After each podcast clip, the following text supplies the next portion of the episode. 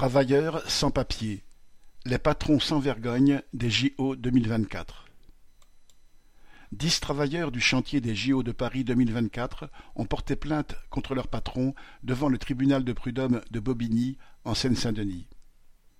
En effet, quatre géants du BTP, Vinci, Eiffage, Spibatignol, GCC et leurs sous-traitants ont fait travailler en toute connaissance de cause ces ouvriers alors sans papiers.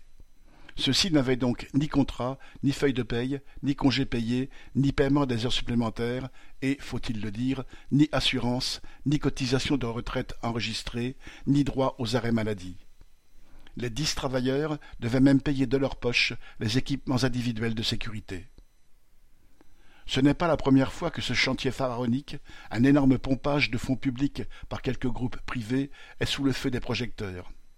Des enquêtes sont déjà en cours pour travail dissimulé après des visites de l'inspection du travail et, surtout, suite aux accidents qui ont coûté la vie à cinq travailleurs sur le chantier des JO ou sur celui connexe du Grand Paris.